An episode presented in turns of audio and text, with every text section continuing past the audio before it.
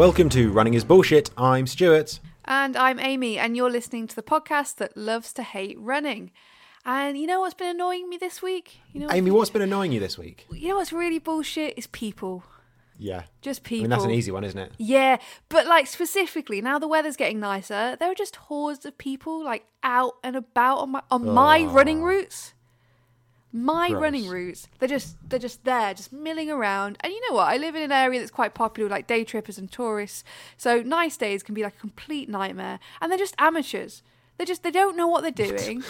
they don't know where they are. walkers. Yeah, they're just like they're just noobs. They're just even if they live in the area, they're noobs because they don't normally go out walking unless it's nice outside. I'm out there year round in the wind, in the rain, in the snow, in the sleet.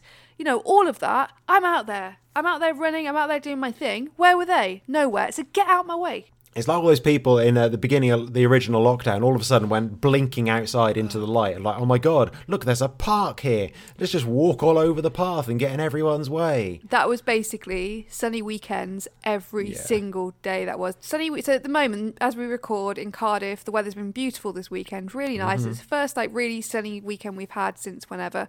But just people, and I, it does make me irrationally angry because I, I do think in my head, where were you when it was pissing it down and raining and minus two?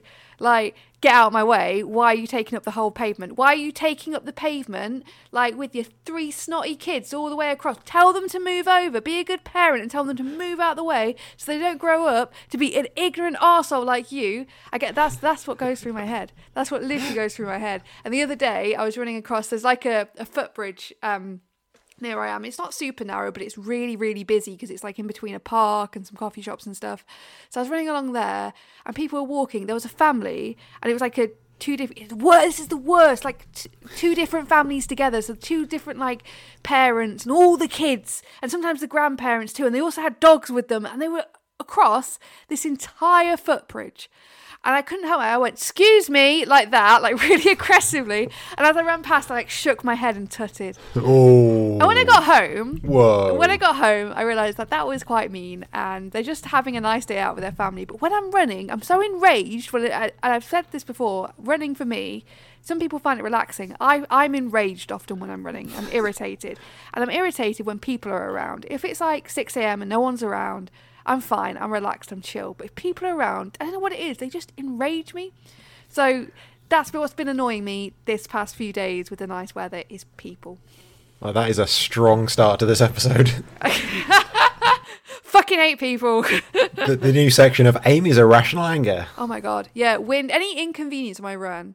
Because I already don't want to be out there, but any inconvenience, I just.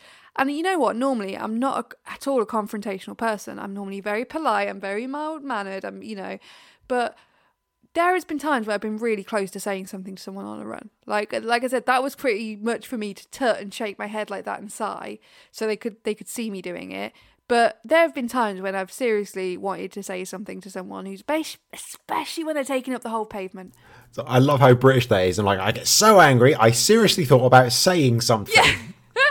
I didn't, but I thought about it quite strongly. because at the time it feels really rational but i know once i got home i'd be like i'd be really ashamed of myself and embarrassed for being annoyed it's like the other day i went to morrison's and i was id'd for paracetamol because because uh, apparently i look 15 so i was id'd for paracetamol mean, yeah. and i was so angry in the shop but i did that very british i was going come on mate come on i said what am i going to do with it and he's, and he was going, but you could be a secret shopper. I'm like, I'm not a bloody secret shopper. I've got a real job, which I'm late for, and I've got a meeting I'm late for, and it's not a bloody secret shopper meeting. And I probably like went off on one of it. And then, when I, and then when I got home, I was like, oh, I shouldn't have done that. He's just trying to do his job. I shouldn't have done. That's how I feel when I'm running. I feel, oh, they're just they're just enjoying their day, and here's me like angry. All the retail workers are listening have just gone right off I know. you. I'm so sorry. I was like, I wasn't shouting or bawling, but I was causing. I was having an argument. So I'm sorry. I know retail workers. I know once you ask, you have they have to provide ID. I know that rule. I was just irritated and stressed, and I'm I'm sorry. I'm so collective sorry to everyone out there. And if the person from Morrison's is listening, I'm sorry to you specifically as well. I'm not sure how we top this uh, first few minutes of this this episode. As, as I said, strong Oh, I felt good. Let it all out. Oh, well, coming up on the rest of this episode, we play a bit of Would You Rather for some reason. Uh, we read out praise about ourselves, talk about mad race kits, and inevitably poo. Of course. So, firstly, we've had some messages about the last episode. So, Jess Hayworth at F the Inevitable. Ineffable? Sorry, F the Inevitable. Jess, your name, your Twitter name is like a tongue twister. I'm just, it's just Jess. Jess Hayworth on uh, on Twitter. So Jess says, really appreciated your coverage of running with dogs at Parkrun, being dog runners yourselves. Totally agree with what you said. Wish each event could just decide as dog friendly, quiet rural courses are my favourites anyway. Yeah, definitely. I think that was our main point. Was um, every course is different at Parkrun, so really it should be down to individual courses. Courses, surely. Yeah, well, we've got one one left. Never mind. Yeah. Um, we also asked about your most dismal run. Um, Claris underscore runs said a cycle path next to the A12 at rush hour. Couldn't hear my music over the traffic, inhaled lots of exhaust fumes, and started counting lost hubcaps to pass the time. Oh, that's bad. I hate those sort of runs right next to a busy road and just, yeah, boring. Yeah, well, well, I'm Matt Man also had a similar thing. He said the Hucknall bypass. I thought it'd be a good idea to incorporate it into a, a long run. I thought wrong. Yeah, a, a bypass is bad times. Definitely. I was thinking, um, in terms of dismal runs, if anyone else, and I guess it depends on your location, anyone else have those runs where they randomly end up on an industrial estate, especially if it's not one you've been on before and it's sort of that dodgy, like, am I supposed to be here? But also, if you're like there on a weekend, like a Sunday morning long run, and it's eerily quiet and you're like, someone could kill me and no one would ever find out. Yeah, you could be in some industrial machinery. Yeah, You could be yeah, yeah, yeah. Quite, you could be disposed of quite quickly. Yeah, I've had a few runs like that where I'm just on some random industrial like area and I'm like, I don't like this. It's it's horrible, but also I'm quite scared. Yeah, I've been in a few of those, even running on the Welsh Coast Path. There's a few of those just kind of pop up, and and a few of them it is like you say, you're like it doesn't feel like I should be Yeah. here. Like someone's going to move me on. Yeah, yeah, definitely. There's a um, there's like a shipyard type thing near me, not for like industrial ships, but like pleasure boats and stuff, like a marina. That's the word I'm looking for. There's a marina near go. me where they store loads of boats and they do like boat repairs and stuff. And um, the the trail I often run down runs right down the side of it, and there's a big fence in between me and there. Um, but a few months ago, when I was running down there early in the morning, and this happened on multiple runs, as I ran past, there would be a uh, pre-recorded voice blaring out of the, the yard saying, um, what was it, like something like an unidentified person in the shipping yard. What? Please leave. The police have been called, and all of this. And it, and it happened multiple times as I was running past, and I was thinking, can they not see that I'm on the other side of the fence? Is this about me, or do they happen to test it every time I run past? I don't know. Wow, that's yeah. weird. Yeah, yeah, it was really creepy because the first time it happened, I thought, or am I about to witness a crime? Is there an unidentified person Yeah. in the yard, sort of doing? A You could be a hero, I know I could, but I think or it, you could get arrested. I think it was me. Yeah, I think I think Yeah, I was the. Uh, it's very obvious between like the trail and the the yard. There's a very obvious obvious fence, Yeah. but I wonder whether I just triggered something by running near the fence. I don't know. Well, that's exciting. yeah. Well, what do we think about that? Let's have a little tea break. Ooh. At Clarice underscore runs says, I've been binge listening to Running is Bullshit on my routes this week, which has led to at least a 110% increase in tea drinking. That's good to hear. Yeah, definitely. Yeah, we all love a bit of tea on this podcast. Is that, are you putting it in your hydration pack and just like sipping as you run? Or, Yeah. Could, well, why not? I Might know, as well. iced tea you could definitely do that with. Um, well, anyway, we're partnered with Bird and Blend Tea, and if you fancy a bit of what we're drinking, you, you can head to runningsbs.com forward slash tea to click through and buy your tea. Uh, thanks to loads of you who have done just that. It's been amazing, uh, including Gabby Nair, who has bought Welsh cake tea for her Welsh husband on a subscription basis, which is a bit lovely, isn't it? Very nice, very sweet. Uh, this week, I'm I'm going while I'm recording right here. I've gone for a classic, and I bought a big pouch of breakfast tea bags. It sounds like it's just boring normal black tea, but it's really really good normal boring black tea. It's Assam tea, and if you know your black tea, that's really good, strong, hearty tea. You brew it for five minutes as well, and it's uh, yeah, it's fantastic. And I've got it with tea bags as well because I know a lot of the tea we talk about is loose, so you need strainers or pots and things. This is tea bags, and all their tea bags are completely um, environmentally friendly and recyclable, and you know break down naturally. No plastics in there whatsoever. Oh, lovely. Sometimes when you order tea from them, they will throw in a couple of uh, of those tea bags as well, depending. I'm not sure whether that's a regular thing. Oh yeah, I got what did I get? I got some gingerbread chai and I got some cream egg tea. Ooh, as well. I- that the cream egg tea was good. That's what I'm drinking right now. It's Oh, called, there we go. What a segue. But it's not called cream egg. It's called Oh. baby egg. I think because of uh, Oh. uh, uh, maybe they can't call it cream egg or something. But ba- when I read the title like baby egg, I thought that's a bit of a weird name. But I get what it's Yeah. like. Um, oh no, wait, no. It's it says I'm just got the package here. It's baby egg. It says just like our cream egg tea, but caffeine free. So actually, nice. that rhymes. So you can you can give it to babies. Yeah, so so it, there is a cream egg tea. I thought it was just the same thing because it tastes exactly like a cream egg. But I'm assuming instead of what would be black tea, so this has got rooibos in instead. Hmm. Um, so rooibos, for those who aren't familiar with tea, is uh, very nice. It's caffeine free. It's actually a root rather than a tea leaf. Just a bit of trivia. For I believe it's known as red tea. It's from South It Africa. is, Yeah, yeah, yeah. Sometimes red bush as well. Yeah. Yeah. So the baby egg tea is very, very nice. I can definitely taste like the cream egg aspect to it. And as apparently there's a cream egg tea as well. I mean, normally I do like my teas caffeinated. I do like to be slightly wired in the day. Um, but if you're sensitive to caffeine, this is definitely a nice caffeine-free alternative.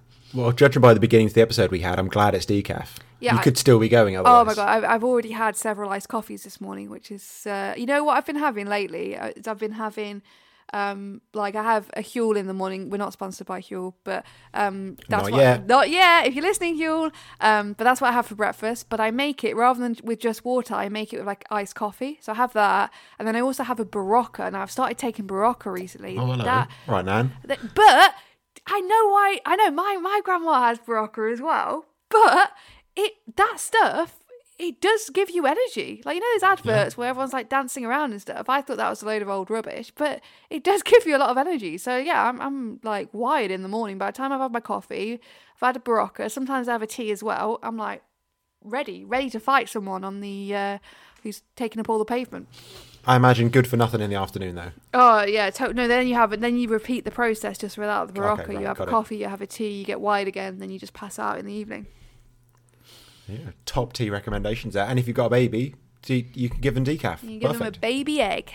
Oh yeah. Amy, what's been your bullshit other than people this week? Oh well, to be honest, not much running has been happening. I've been having a Been bit. Of, starting fights too much. you know what? It's since that Radda around the lakes race that didn't happen, um, I just haven't been running much. So, but next week that's going to change. I'm going to get back to my running.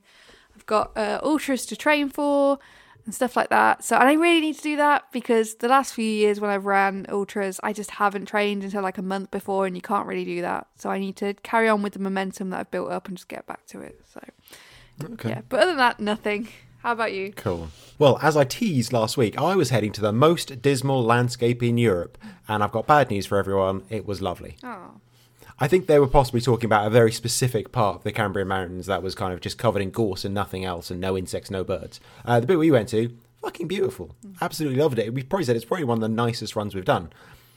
It was just, you know, it was just like hills and mountains and grass and streams and mud and it was just it was just really lovely. Once we got out into the main part of it, there were road. It was kind of a road that went all around it because there's a few reservoirs there. But we just kept going off track. We followed some cheap tracks and things. Just went up and over some of the hills and just made our own uh, our own way round. And it was just it was really really lovely. And it was nice to be.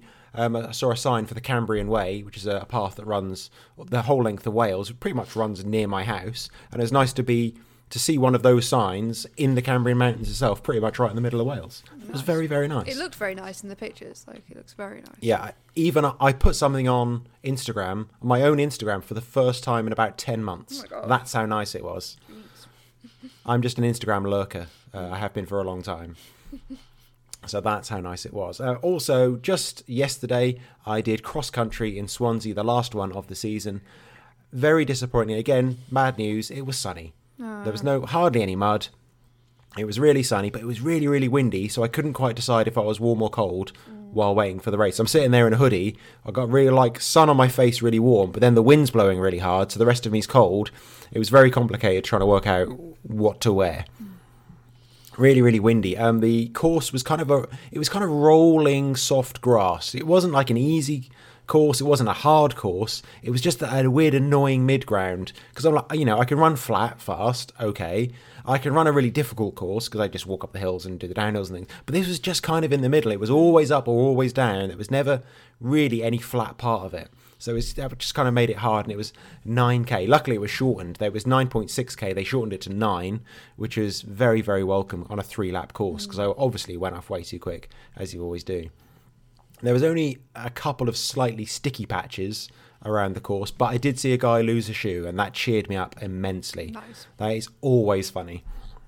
Uh, last lap was horrible, just because once uh, three laps is too many. It's on a nine k course, it's a long way. It's not quick anyway. So well, yeah, hard work. And also a, a new first for me. As we were running around the far end of the park, there were some people dressed in medieval gear fighting each other with swords and shields, which is hmm. it, that's different. Yeah, like LARPing. Yeah, I guess so. A bunch of weirdos all dressed up, spent all that money on kit, doing something weird and wasting their Saturday afternoon. And then there were the people with the swords and shields. Hey. Because I'm sure they would have seen us run around thinking, what the fuck are they doing? Yeah, yeah. Those absolute losers. so that's been me. Sounds like an actual productive weekend. Done loads, mate. Done Yeah. loads. I was going to go to Pen y Fan this morning, but the feels like temperature was minus nine. oh my god, it is really cold out. So we yeah. thought, no. Yeah, it's very, very windy as well up there. So we just kind of thought, no point going up a mountain. So we went up a small mountain instead. And that was, again, delightful. We've had too much delightful times. It's, it's bad. Um, let's move on and play Would You Rather? This has been suggested by Jen Danger Harding, who asked, Would you rather nipple chafe or bra coming undone mid run? The latter of which happened to her at parkrun and she couldn't stop whilst attached to her dog. And you know what? This is why parkrun has stopped people canicrossing. Thanks, Jen. Thanks for nothing.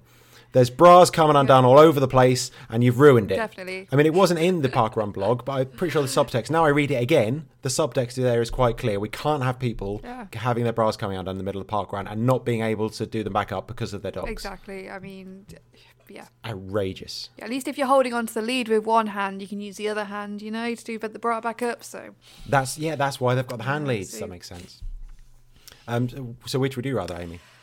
Oh, this is a hard one. Like the thing is, what sort of nipple chafe is it? Because chafing in general, you know, like there's chafing where it hurts while you're running and you're literally bleeding while you're running, and then there's chafing where you don't even realize you've chafed until right at the end when you have a shower. Now, if it's the latter, chafing all the way because that's Yeah, not going to affect the run. And you know, if it's the former, I don't know. I I don't know because that's really painful. But also running without a bra can, would be really painful as well. That's a bad, that's yeah. a tough one. Mid run as well. So you've done half the run. Okay. Yeah. I mean, for me. I'm just going to choose bra coming undone mid run because I don't wear a bra, and if, mm. if it did, if I was wearing one, it came undone, it wouldn't actually affect me in mm. any way. So that's an easy one for me. I me. do think like this would you rather depends on boob size as well. It does. You know? It does, yes. and so she then suggested that we play Would You Rather a bit more. And she also said, Would you rather lose a toenail or sprain an ankle? Lose a toenail all the way. I mean, I mean, obviously. Yeah, definitely. I mean, you, of course you were going to lose it. You know, no one wants to sprain an ankle. This is Jen though. Jen did sprain her ankle recently, and because I go running with Jen a lot, and she was texting me like, "Shall we go for a run?" And I'm like, "You've got a sprained ankle, Jen." Um, and she did run with me once while having a bit of glass stuck in stuck in her foot. Um, and towards the end of the run, she was saying it was very, very painful. I said, "Yes, you need to go to A and E and have it taken out." And she did do that the Yeah. next day, and she had a big bit of glass still in there. because she she had a bit of glass and she thought she'd got it out herself, but no, it, it was still in there. So she's, she's either hardcore or mental. uh, a bit of both, I think. Fine line. Yeah. Fine line.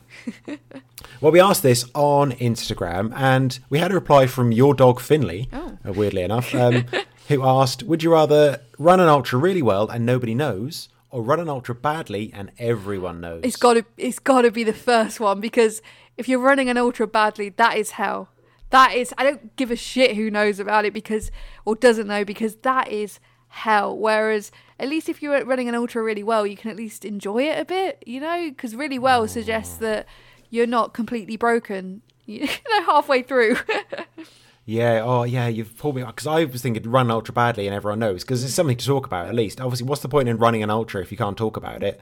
But I guess if you run it really well and nobody knows, you could then potentially take that into another one yeah. And run hopefully run another one fairly well and be able to talk about it. Yeah. Oh yeah, okay. I'm just- perhaps yeah. perhaps I'll go with run an ultra well. Then. I'm just having a bit of PTSD from the Vogum last year, in which you know halfway round I was in a lot of pain, and Hmm. the final half was just absolutely horrendous to the point where I was crying on the phone, like "Come pick me up" to people. So But you know, yeah. you know what I say. A bad experience is a good anecdote. yeah, but I would have rather had a good experience and no anecdote, to be honest. Wow. Okay. Sharon Heveron says, "Running shoes too big or too small?" Um, I think probably all of us have done both of these at some Yeah. point. Um, probably too big because at least if they flap around a bit, they can do a bit of chafing. But if it's too small, it just crushes your toes and you're going to get blisters everywhere. So I'm going to go too big. Yeah, yeah, I think too big because I think although you will get some rubbing and whatever, then I think too small you're more likely to properly injure yourself from. Yeah. I hope everyone's playing along while they're listening to this as well. Just shout it out wherever you are in the park, or whatever. Um, Nicola Forward asked, "Would you rather have an arm for a leg or a leg for an arm?" Hold on, I've got a picture of this. It's gonna um You need to have a good think about this an one, don't you? arm for a leg. I think if you had an arm for a leg, it would impede your ability to walk, but a leg for an arm, I, that's only going to impede your ability a bit because you still got the other arm to like hold things with and stuff like that. yeah, you can still run and walk. Yeah, I mean, you might have just a big old leg on one side, heavier than an arm normally would be, yeah. but you'd yeah, at least you can still move around a bit. Yeah. The slowest runner says run a marathon and develop a heel blister at mile three, or have bleeding nipples at mile 19. That's a tough one. Bleeding nipples, I think. Yeah, probably because again, at least it's less time. Yeah. Uh, a heel blister at mile three, that's a long time. And to have a also, blister. I feel like if you had bleeding nipples from like your, sh- to be honest, like if it just if it's a visible thing, like is it if it's the embarrassment of having bleeding nipples, I wouldn't give a shit at mile 19 of a marathon wherever people saw mm. I had bleeding nipples. If it was the pain, you could probably run and like pull your top away from you at the same time. Like you could do something, I think. yeah, Whereas- I mean, if needed, well, for men, they could you could take a t-shirt off Yeah. But you if you really needed to, but you can't yeah, take your shoes off. Exactly, you can't take your shoes off at mile three of a. You can, but Yeah. why would you? That's mad. Steph Hall asks, "Would you rather do all your runs on a treadmill forever, or have to read every issue of Runner's World?" Every issue of Runner's World because then we get content for the podcast. I pretty much have to do that anyway. Of course, and plus, you can still run. You could read them and flick through them, and you probably get some good things from there. But you wouldn't have to run on a treadmill forever. yeah, exactly. Oh, I see people in the gym running on the treadmill, and you know, perhaps they've got a reason why they won't run outside. But some of them are running for like an hour. I'm like, and you look outside; it's a beautiful sunny day. I'm like, why would you run on a treadmill when it's beautiful and sunny outside? But there you go. I'm not judging people. Some people might feel self conscious about running outside, whatever. But um, yeah, it always seemed like an alien concept to me. Emma, who hikes, said chafing or mid-run injury. Uh, it's again, it's got to be, it's got to be chafing, hasn't it? You don't want an injury. No. Injury puts you out long term. Chafing is only annoying. And in the summer, when I'm sweating and stuff, I pretty much get chafing on every run. So, you know, especially like Just that. standard. Oh, that bit on your shorts, like the elasticated bit on your shorts, and it rubs Oh, on the your lower lower back. Yep, yep. oh yeah, because you don't spot that one until the shower either. No, no, exactly. Or the inside of my legs from my my shorts, like where the hem of my shorts is rubbing and I get blood on it. But to be honest, when I'm running, I don't. If it doesn't hurt, I don't care if people can see blood down my legs or whatever. I honestly don't care. Oh, that's funny. yeah, yeah, exactly. She also says pizza or burger for post-run snacks. Um, less kind of serious, I guess, but I think pizza. Yeah, I think pizza. Pizza's easy as well. You just bang it in the oven. Whereas burger, I feel like it's a lot more prep. Yeah, like even a shit pizza is pretty good, Yeah, yeah. but uh, a shit burger is really shit. and then A burger's got to be really, really good. yeah, exactly. And then her final one is run up a ten percent hill for one kilometer, or through calf deep mud for the entire run. Oh, the the the hill, the hill for sure. I just I looked at that. Also, I kind of thought, oh bless, because a ten percent hill for one kilometer. I've been doing fell runs where it's been a twenty five percent hill for two kilometers. So yeah, I'll take that any day. I do those all the time. Yeah, I do those all the time. Not to sound like a big deal or anything, but that's that's reasonably standard for a lot of the runs I do. I, So- I mean, for me, that's hard if I have to run. If I can, if there's the option Actually, to yeah, to be walk fair, I it, walk up most of them. yeah, I like if, if if the thing is like you have to run, then that's gonna be hard. But I think I'd definitely rather do that than the mud. Mud again enrages me and makes me frustrated, and yeah, I, I wouldn't mind a bit of calf deep mud. That would be fun. As I say, cross country, I missed out on all of that. Hmm. So that would be a laugh at least. Cassie Jones asked, Would you rather run in wet shoes forevermore or run without GPS forevermore? I love the drama of adding forevermore. forevermore. So wet shoes or without GPS? Without GPS for sure, because I can just look up on the map like roughly how far the distance is. Yeah, you could probably figure it out. But yeah, wet shoes is bad times Yeah. forever. Yeah. For the rest of your life. So your your feet are probably just basically gonna always be wet. You get trench foot. That's another Yeah. consideration there. Yeah, and long runs. Yeah, you don't want a wet shoe on all of your long runs. No. That's bad. Um, she also asked, "Would you rather run as many times as you want on a treadmill, or one run outside per week?" Ooh, that's a good one. Uh, again, I'm going to go one run a week. Yeah, me too. I just I can't. I wouldn't do it. So as many times as you want would be zero on a treadmill. Yeah.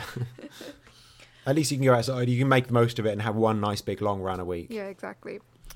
Cy Baines said, "Would you rather a constantly itchy bum or a constantly smelly finger?" mm. They're obviously related. I've laughed too much at this one every time I look back at it. I love think this is this is like the um the new duck size horse thing, isn't it? It must be. I love how it's not related to running either. Really. He's just seen a would you rather and thought, ah, I've got the one. So constantly itchy bum or constantly smelly finger. Of course, one can lead to the other. Um, I think smelly finger. yeah, because you just hide it, wouldn't you? Yeah, you could put a glove on or something. uh, itchy bum, it, itchy bum can be bad. I mean, it sounds funny, but that can be bad. Yeah, it's it's distracting. You won't be able to go about your daily life and work. Yeah, no one wants that. Uh, and finally, it's not really one for us. Uh, ben runs trails. Asked, would you run, rather run a fell race with Stu or an ultra with Amy? So we put that one to our followers on Instagram, and it turns out 51% would rather run an ultra with Amy. Uh, I must admit, I voted in this and I voted for myself. So that's probably what tipped over the edge. That's why then.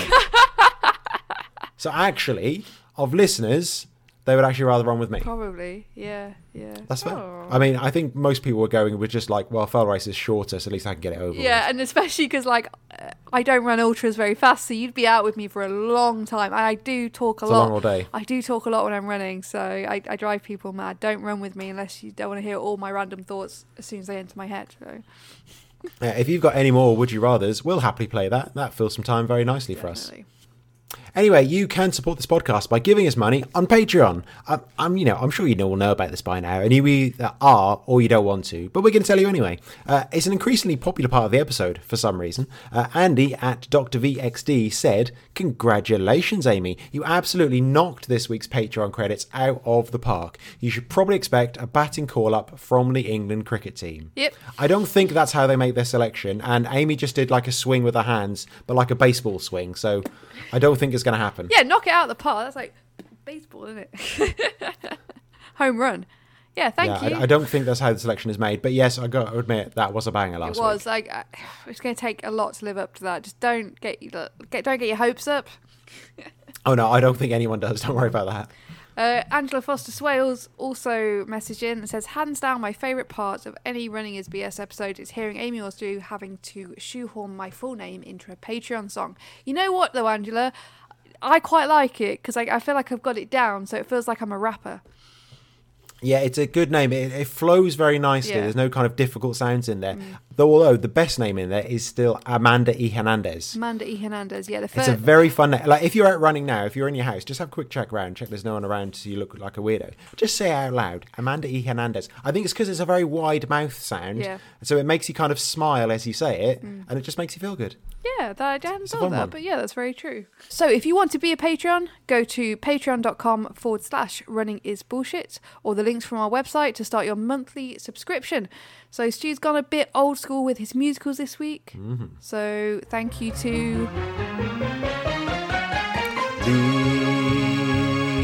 Lisa Gibbon, Kath Everard, Bernadette McCarthy, Mad Catherine Drew Edwards, Amanda E. Hernandez, Matt Newbury, Martin Kaplan J.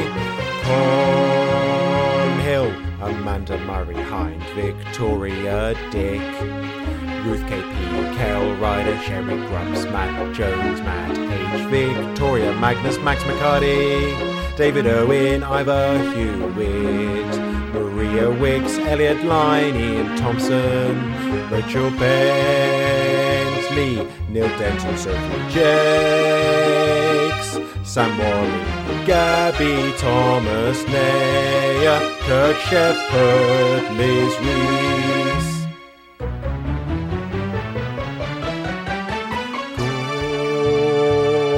Gore, Thelwell, Paul Hibbert, David Sinclair, Adam Pope, Anthony Howe, Carl Fleming, Ian Hales, Victoria, Steph Hall, Claire, Dina, Matthew Wall, Debbie Hurley, Hugh Phillips, Charlie Neverson, Brian Simpson, Matt Lees, Jonathan Carter, Clark Gilmore, Len Martin, Elizabeth Shaban. Scum, Chris Whitmill, Karen Hamilton, James Lambert, Matt Garner, Tim Hughes, Nikki Genders, Angela Foster Swales, Penny Simpson H, Jason Spinks, Julia Page. Moving on to your messages, don't forget to get in touch with your running bullshit on Twitter and Facebook and Instagram. Just search Running is BS. Let us know why you particularly hate running this week. We love your content. First up, an email from Phil Patterson, who loved my MC Hammer parody so much he's asked to play it on his own podcast, which I don't think is a podcast about mocking people singing or like, here's a roundup of the shittest podcast this week. Uh, it's called The Mile You're In, which explores the connection between sports and personal life, much like I think what we do. Yeah. Basically, I mean, I To be fair, it's mostly your personal life rather than sports. yeah, because I don't do much, so I have to talk about my personal life. There's be nothing to talk about. Yeah, so I'm not sure what lesson he's learning from my rapping other than not to do it again. It could be like a cautionary tale. Mm. He also said, You mentioned a race cancelling because of inexperienced volunteers, and it made me think of the half marathon I ran this weekend. The aid station volunteers normally yell water or Gatorade, but these volunteers were a lot quieter, so you had to look out at what colour cups they had, which was the next problem. Typically, they'll have water in front and Gatorade in the back, or vice versa. These volunteers were all mixed together, so there was no consistency. So many runners were stopping, trying to grab a cup, it was a debacle. what a debacle! That is complicated. And Gatorade seems to be a very typical thing in all American races, doesn't it? Uh, I I, don't think I've ever seen it here. No, we sometimes have um, Lucozade if a if a race is sponsored by them. but Yeah. yeah. But yeah, if you're working on an auto station, you got to be organised. Yeah, it's really important. Yeah, you got to be on it. That can make or break a race. Yeah, I remember our club actually a few years ago, one of our summer sessions, I think before like a really big race, we actually did drinking water practice in the run. So we held out a load of cups and we had people like run past fairly quick, grab a cup and drink it while they were running. Because, you know, if, you, if it's your first race, you've never done it before, so many people like pour water on their face and miss or oh. choke on it. Like, well, we know what, we're going to have some practice. God, I remember doing Leicester Half Marathon years ago, and the cups they gave us were so big. I, I did waterboard myself at every single aid station. It was a nightmare. The best races, and I know this isn't environmentally friendly, but the best races where they give you a little bottle, they are the best races. They're most easy to drink out of.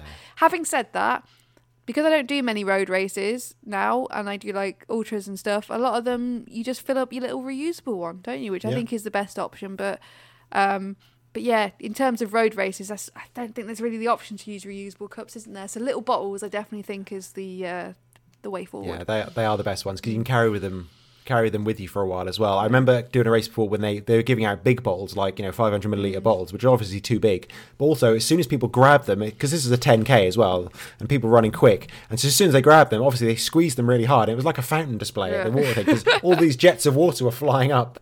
I imagine the volunteers were absolutely soaked after that. I was also chatting to a clubmate recently who said that her dad was complaining of leg cramps at the end of a 20 mile race, but he refuses to drink anything during the run, and the only thing he had before the race was coffee with butter. Apparently, this is a keto thing called Bulletproof Coffee, which is such a bro name. That I thought that was a typo when I read it. I thought it was going to be like coffee with toast and butter or something, but No, no, coffee no. with butter.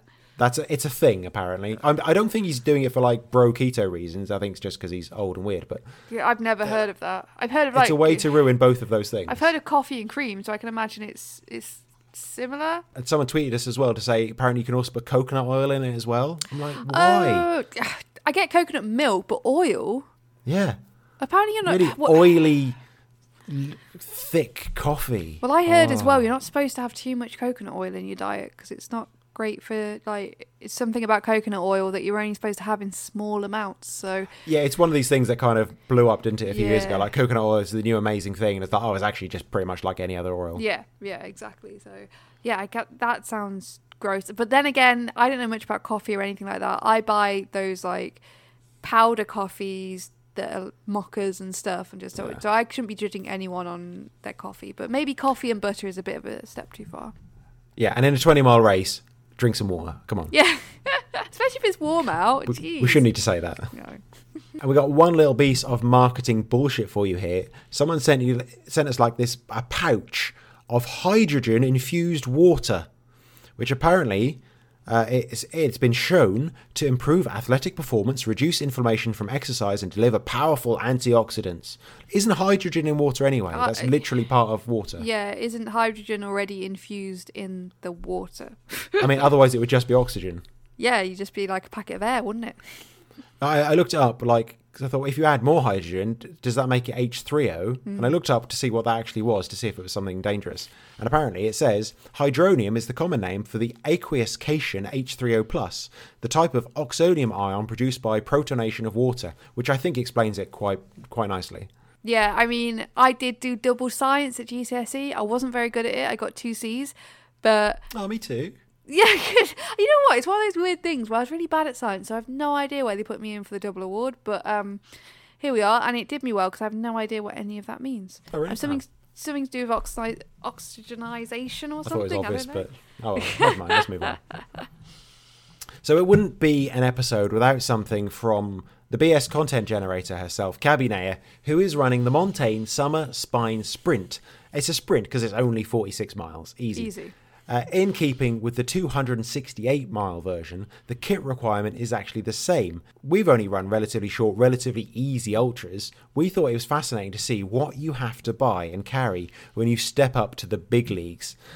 Now, in this race, there are no checkpoints, and it's through the Pennines in the north of England. There's only welfare checks and emergency teams on standby if needed, so you have to carry everything as if you were running 268 miles, which will take you days, even for the 46 mile one, which I guess you just you know go through in half a day or something. But you have to carry the same amount of stuff. Um, I don't know how to. I've got the list in front of me here. I think if I just bang through it first, and then we'll go through and kind of pick out the bits it that are interesting. fast as you can. Fast as you can. I don't want to go that fast. Um, okay, you have to carry backpack, compass, maps, knife, GPS, whistle, goggles, head torch, waterproof jacket, waterproof trousers, hat, gloves, spare socks, neck gaiter, spare base layer top, spare base layer bottom, spare cold weather mid layer, appropriate footwear, ice spikes, medical kit, sleeping bag, sleeping mat, shelter, cooking stove, matches or a lighter, a spork, two litres of water carrying capacity, food, and a mobile phone. Sheesh. That is a lot of stuff. That's a lot of stuff. What do you mean by shelter? Do you mean like a full on tent? I, I guess like a, a, bivy bag. I think one of those kind of, or Oh. at least something to keep rain off you if you if you need to sleep. I mean, all of those things they do make sense and they're sensible, but it's just when you properly think about it, that is so much stuff. The only thing that doesn't make sense to me is the goggles, like swimming goggles. I no, I think no, like proper full on like goggles that cover your eye. I guess because the weather is so bad or can be so bad. God. So if it's freezing, you got like freezing snow or hail. Hmm. You you need to put some goggles on, I guess. I love It's- a knife. I love the idea of people turning up with like a full on like kitchen knife or something. No. I think they did say it can only be a three inch blade because, like, ah. legally you're not allowed to carry anything bigger than that. but yeah, all of those things, yeah, I said, they, they make sense, but it just gives you kind of indication of when people step up to do these big races, how much more serious it gets. To be honest, this is part of the reason why I wouldn't be interested in doing one of these races because that Yeah. that ain't me. That ain't me. Like having to do the the ultra up Pen y Fan is going to be as remote as it gets, and that's only thirty miles. And that's like, you know, probably only about fifteen of those miles will be outside of Merthyr Tydfil. So, you know, I. I like ultras where there's a cafe somewhere. I like and, you know, checkpoints. yeah, checkpoints, you know, or if I'm doing somewhere that is in the middle of nowhere, I only want to do like 30 miles. I don't want to go too crazy. I don't want to go up massive mountains, you know. I Mm. like that nice balance between a road race and a and an ultra, you know. yeah, ice spikes. You know, it's uh, you've got to carry 48 hours worth of medical kit and a cooking stove for a 46 mile race is kind of mad. Yeah, yeah. Yeah, for a 40 that's the thing as well. Like I can understand for the really long one, like the 200 mile plus, but like a 46 mile race, like you're probably not going to be cooking, I don't know. Yeah, well, I guess this is kind of a practice for people that want to do the spine race. They want to do this first and have a practice with their kit. Uh, Gabby also said one of her practice ultras, the, the kit list for that is a mobile phone, and they suggest you carry water. That's it. That's I the whole that. kit list. That, that's the sort of ultra I want to do. Yeah, but she does say it is in a, like a well-pathed and signposted forest with cafes everywhere with Yeah. checkpoints. But yeah, still that is quite That- funny. That's the other thing I find sometimes difficult is when ultras are in very well populated areas and they have a like a fairly long kit list. I'm like, Hmm. you're you're fine. You've got phone signal the whole way. You've got cafes. You know, even when they're asking for all the waterproof gear, I think well. You, you would be okay, you know. Sometimes I think it's a bit overkill on some of the the well built up some of the well built up areas. To be honest, I suppose they have to be careful. yeah. That does make sense. Um, actually, that spine kit list, the full list I just read out there, it was amended to also include a 400 millimeter mug, a red rear light for your bag, and what we're going to talk about most, obviously, a poo kit. Obviously, you've got to have the poo kit. You've got to have a whole kit. One of the organisers posted that runners will need to carry a small trowel, paper tissues, and poo bags. This is because there have been incidents where waste was left visible, and also members of the public witnessed the waste being deposited. I love how that's phrased. Ultra runners do not give a shit. No, no. If you're that, if you're like 40 miles in and you're knackered and you really need a shit, you're just gonna go. This includes in car parks, barns, and in one case, right outside someone's house while they were watching. I imagine they were just like looking him in the eye through the window, like, I don't care. I've been out here Yeah. for days, man. Yeah. oh god, it reminds me of like being a dog or something. Now, we have talked before about the best way to pick up your own poo in a bag, which is a sentence not many podcasts can claim. But now we're into the world of burying your poo. This is why you need the trowel. The recommended solution from this race is the pocket trowel from Sea to Summit. It's made of nylon, only 87 grams, and has storage space in the handle for your bags. That's pretty cool, actually. yeah, it's a very, very neat little tool. Um, but I know what you're thinking. If I need to bury my poo, how do I do it? Well, don't worry, because Wes Siler has your back, and this is our new favourite video ever. We've put this on our social media uh, last week. We're going to post it again. It's going to be on our website on the page for this episode. It is the best video I've ever watched.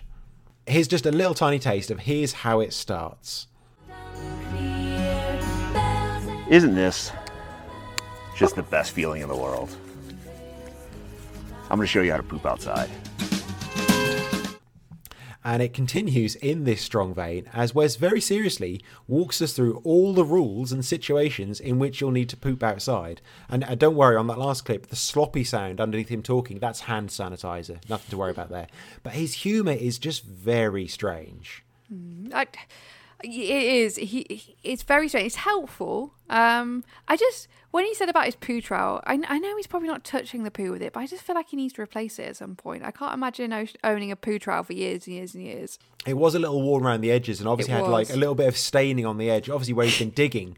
But when you hold up a poo trowel and it's got brown stains on it, Yeah. And so I've had this for a number of years. I was thinking Oh. you probably just need to replace it, like you know. well, you know, no need for plastic waste. If it still works, why not? Well, you tr- very true. But the, the two bits I loved was his advice for at the beach and on a rocky mountain. So the beach was like bury it and let it float away. Just let the tide carry it out. the high tide mark, yeah. yeah, and then the tide can just carry it out, which makes sense. You know, we've all done a wild wee in the sea. To be quite honest, I would probably do the same for a poo. I'd probably just go in the sea and do a poo and let it float. Just poo straight into the sea. Yeah. Under or above the, Uh, above it the depends water? how busy the, the beach was. Just stare holidaymakers in the eye as you do it. yeah. and then the Rocky Mountain one. Well, hang on, hang on. Let's let's play the clip first Oh, so people God. can hear it. Yeah. If you're on a rocky mountain and you're totally unprepared, you still need to dispose of your poop somehow. There's two ways to do that. The First is to smear it on a rock. The UV exposure will break that down over a summer. It'll be gone. Mmm, poop. So there we go. It's as easy as that. That's all you have to do. The fact he said smear it on a rock. Yeah. I mean, I, I don't want to give context for this video because the last bit where he says, mmm, poop. You have to watch the video to see why he says that. I don't want to give full context for it. Oh, the way he just says just smear it on a rock and just does it with his hands. Just like a that what- normal thing. Is he smearing on a rock with his hands? Just bury it. If you're on a rocky mountain, bury it under some stones. It's or like, like a- it's it's like it's one poo in the mountains. Come on. It's like a dirty protest, isn't it? Smear it on a rock, or just grab it and chuck it over the edge. Yeah, it's into a near your nearest crevasse. yeah. There's crevasses just- everywhere around here. Right. God. And it also includes this wonderful clip. It's nice to have a clean butt. Baby wipes. Pack them out. And this is the thing about this guy. I can't figure him out because he's he's not completely straight, but it's not completely jokey either. It's just a really weird, subtle sense of humour that he's got. I think that pretty much sums up pooing outside, though. It's not completely, you know, it's got to be a bit serious. You've got to dispose Yeah. of it properly, but it's pooing outside. I mean, it's not. Com- I mean, you've, you've got to enjoy it, I guess. You've got to enjoy. it. You've got to enjoy that poop outside. you couldn't do it with a straight face, No, especially no. throwing it over into a, a crevasse. You're like, wee. How is he doing that? Is he like picking it up in the bag and throwing it? Like, the way he, he gestures it, it makes it sound like he's grabbing it with think bare hands. Yeah, well, if he's smearing it on rocks, I'm pretty sure he's picking it up and tossing it as well. that the thing is, he's all about the smearing it on rocks. Just that's the one that I'm going to be thinking about when I'm trying to get sleep at night because. Yeah. He goes on about burying it and all this, and then smearing. What about the next person that walks up that mountain? Yeah, next person down the trail. Like, Can you imagine the top of Pen y Fan just like smearing it on the trig point? what? I, I don't think that's the dumb thing. No. Uh, okay, we have to move on from poo, but we love that video. Please watch it. Yes. It's the bullshit running news. Da-da-da. Now, obviously, the big thing recently has been the Barkley Marathons. Actually, was going on while we were recording the last episode. Uh, I'm certain there are podcasts out there that will spend hours and hours dissecting it, but we're just going to do the funny bits because that's the easy bit. Um, John Kelly, Jasmin Paris, and the wonderfully named Thomas Dunkerbeck are all credited with a fun run, which is three loops of the infamous course. But if you start a fourth loop, you can no longer claim to have completed a fun run, which I like. I love the harsh rules in the Barkley. Yeah. um, Karel Sabbe and Gre- and Greg Hamilton both did just that. Went out for a fourth loop, but Sabbe was picked up by a local sheriff in another town, of course, because he was chatting to a bin because he'd been out for forty hours and didn't know what people looked like anymore.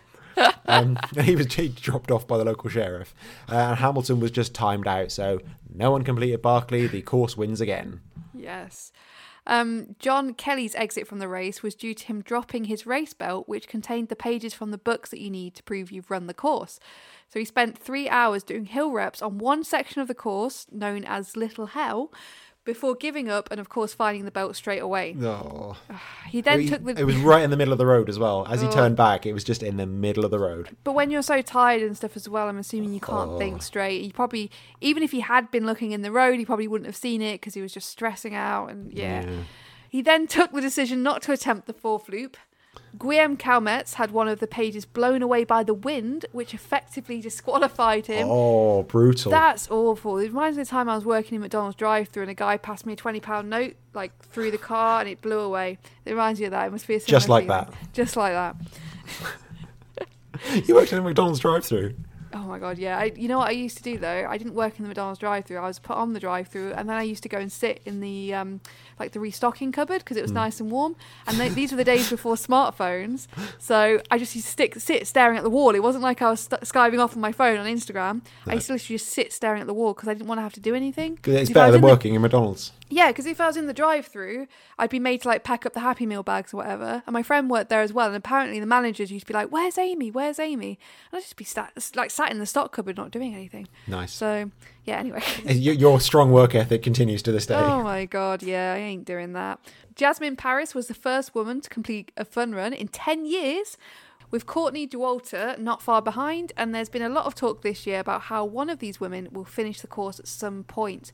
This is the thing as well, like wasn't there snow at one point or something like that, or like there was some like awful I weather? I think they said it, it wasn't necessarily the weather is too extreme, but it just varied so much. Yeah. it went from like freezing in the night to 25 degrees in the day, and so Yeah. people's kit was just always wrong. Yeah, I think the, the years where somebody's won or there's been multiple winners, it, it is a lot about the course conditions. Mm-hmm. If you get like a freak, you know, weekend where the weather's actually quite nice or doesn't actually change so Mm-hmm. frequently, then I think there's more likely to be winners. But yeah, times like this, the course just wins again, and it's such a tough course anyway that even a subtle change in in like weather conditions or whatever can just throw people completely off. Yeah, if you still don't know what we're talking about with Barkley Marathons, you have to watch the documentary. Yeah. Every runner needs to watch those. It's Yeah. mental. Even if you're not into running, like Freya, I watched it with Freya and she loved it. She Oh, yeah. yeah. And now she knows everything about it and she'll tell people about it. She's like, "Did you know there's this race?" And she'll like to give people the full details. And yeah, so even if you're not into running, it's a it's a good one to watch. Oh, well, so- you are into running if you're listening to this. I mean, oh, apart from your mum. Yeah, yeah. Everyone else is, I'm sure. Apparently, I've heard a few people say that, like uh, Laz, who organised the race, he's kind of said a few times that, like, eh, a woman can't finish the race. But I think he says that with a little kind of glint in the eye Oh, to say, like, yeah. yeah. well, I'm just going to be a bit provocative about it. Yeah. Oh, he does. Yeah, he's definitely like a character. He's absolutely a character who would Yeah. say stuff like that just to get more women motivated Yeah. to do it. You know, just to prove him wrong. Yeah. Uh, that, well, there you go. That's uh, Barkley done for another year. Uh, still haven't had the invite. No, I- maybe I'd maybe be- next year. I might be the sacrifice one year, although I might more be a liability, a danger. It's only 20 miles. How hard can it be? God. oh, easy. So, Stuart, what have you got coming up next? I've got next week the Cardiff Half. I now for some reason I've put together a group of people to try and run like 145, but when I look back at it, I haven't run that pace in 4 years. The furthest I've run at that pace was about 9k. So, you know, how hard can it be?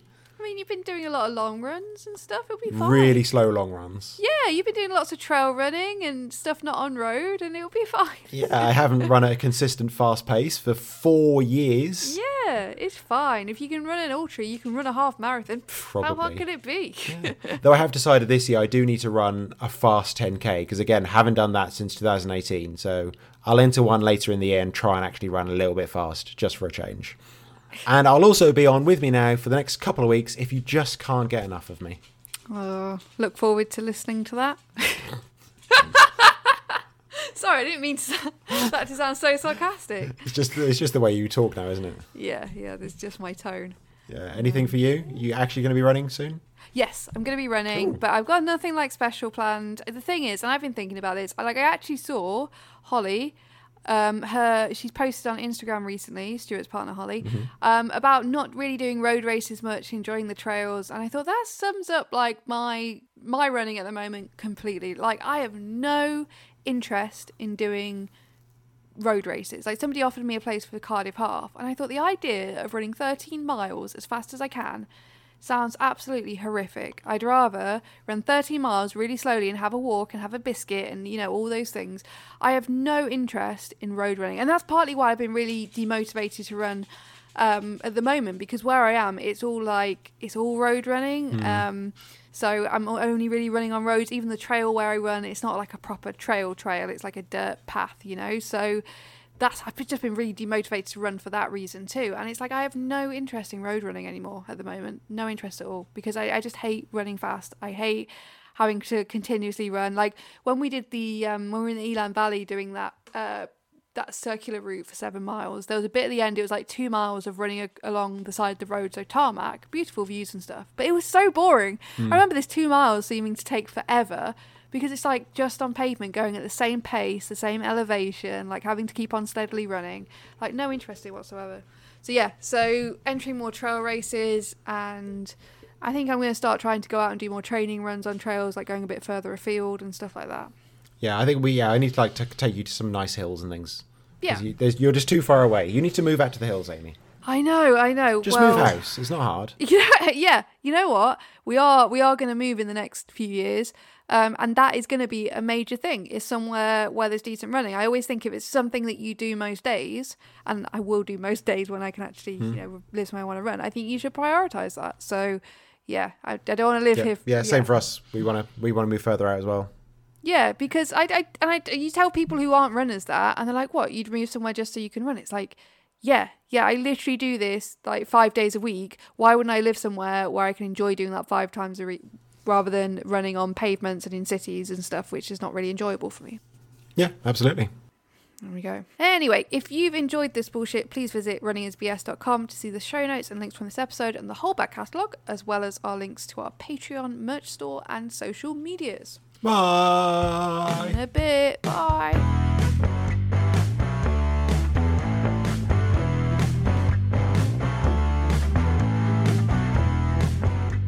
So some so a catch up from last uh, so we've had some messages about last the fuck it out. So first off, we've had some messages about the last episode. So firstly, Jess Haywood. Fuck. uh, right.